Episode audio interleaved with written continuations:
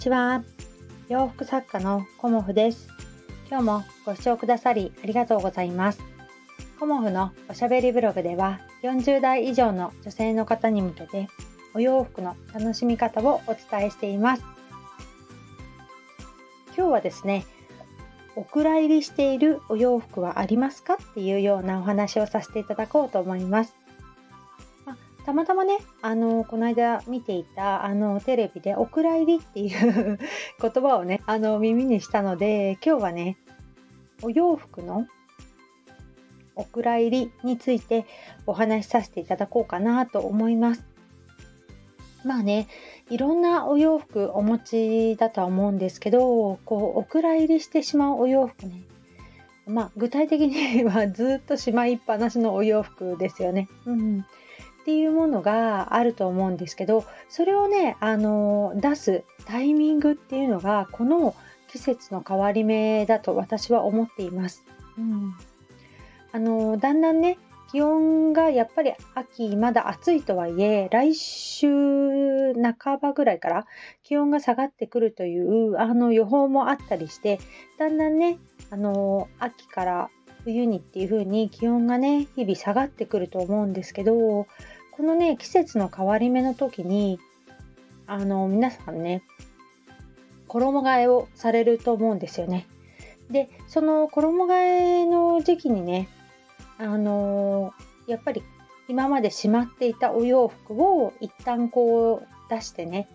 風を通すっていうのがねいいんじゃないかなっていうふうに思います。うんで衣替えする時っていうのは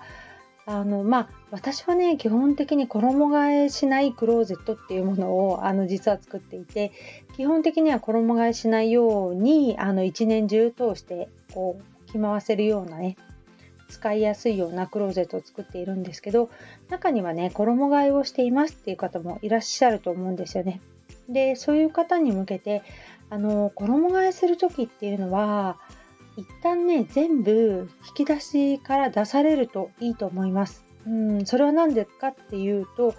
あのまあそのお蔵入りっていうかね自分が今まで全然こう着ていなかったお洋服を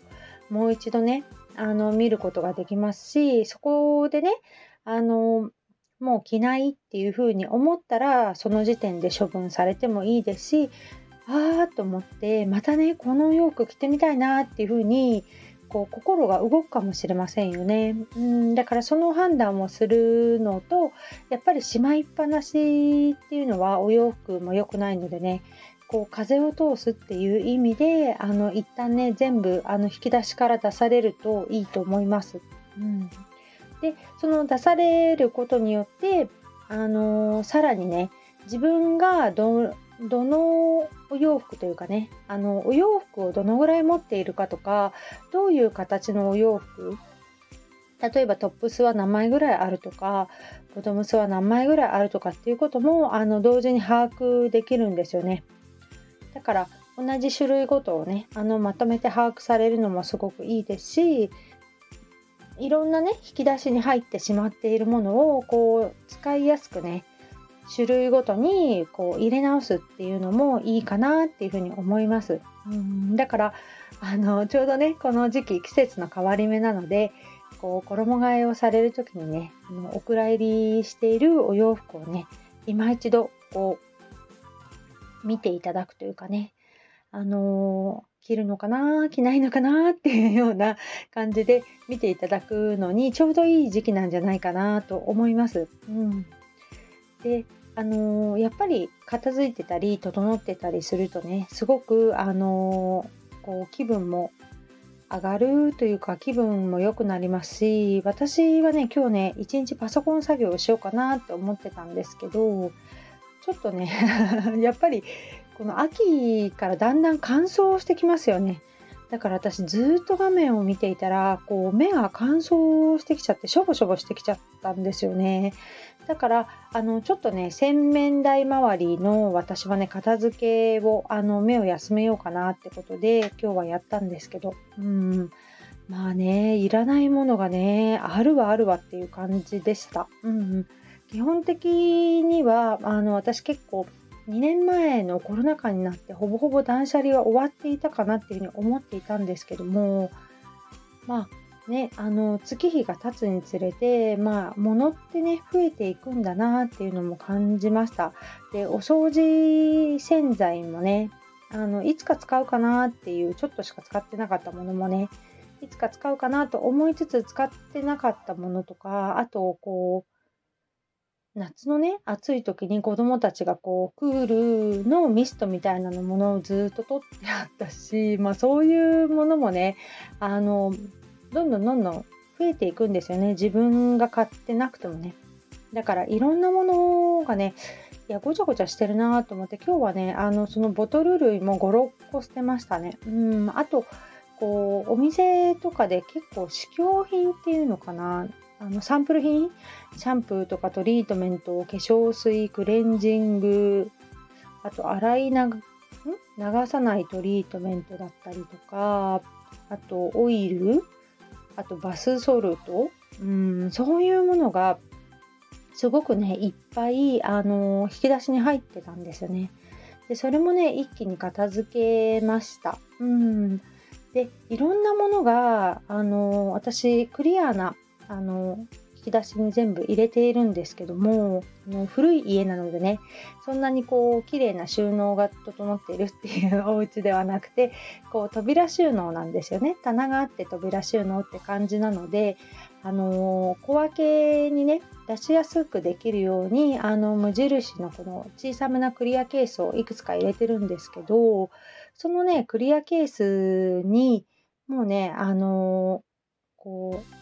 き出しのね透明のところにあの白のマステを貼ってねそこに何が入っているかっていうこともラベリングしました。うん、でラベリングすると何がいいかっていうと探す手間が省けますよね。もう一つ最大のメリットは家族にあれどこにあるって聞かれなくて済むんですよね。でそこに書いてあればもうそこを見ますよね。でまあねそういうね ご家族がいらっしゃらないっていうお家もまああるだろうけど我が家の場合はあれどこだったっけっていうふうにあのやたら主人が聞いてくるんですよ。これは愚痴なのか何なのかって感じなんですけどだからあの探す前にまず聞かれちゃうんですよね。だからあのその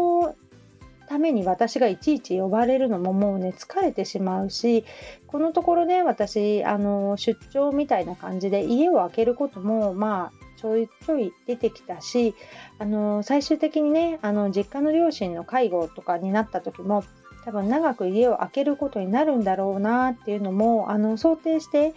あの何がどこにあるかっていうのを私がいなくても分かりやすくするっていうような家にするっていうことをもう何年か前から実はやってきていたんですけどあのー、やっぱりラベリングするのが一番だなと思ってラベリングできてないところあのクローゼットとかはラベリングしてるんですけどラベリングできてないところがねちょっと洗面関係だったので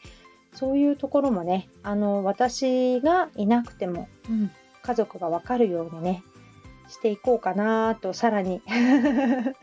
こうね断捨離というよりもあの整理整頓を進めていこうかなと思っております。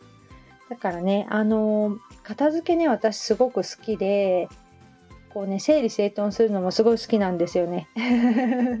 だからねあの時間があるとこうねあの片付けしたり気分転換で引き出しとかねあのいろいろ片付けたりするんですけどやっぱり我が家も4人家族なので4人がそれぞれあのものをねこう増やしたりっていう風になってくるので誰かが減らさないとねお家がねごちゃごちゃしてきちゃうと思うんですよね。だから私はねあの理想はすっきり暮らしたいっていうことであのキッチンの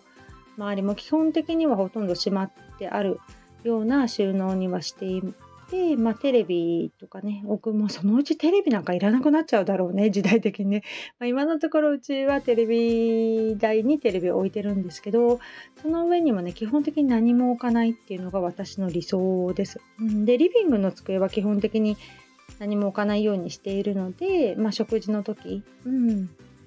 まあ、あのすぐに食べられるとかねあの誰でも机使えるようにはしてあるんですけどそんな感じでね、あの 今一歩加速して すっきり暮らしたいなと思った日曜日でした まあね、だんだんあのね、秋も深まってきますので、お蔵入りしているお洋服ね、ちょっとあのここ1週間2週間ぐらいでこう見直してもらえるといいのではないかなと思います。今日もご視聴くださりありがとうございました。洋服作家コモフ小森屋隆子でした。ありがとうございました。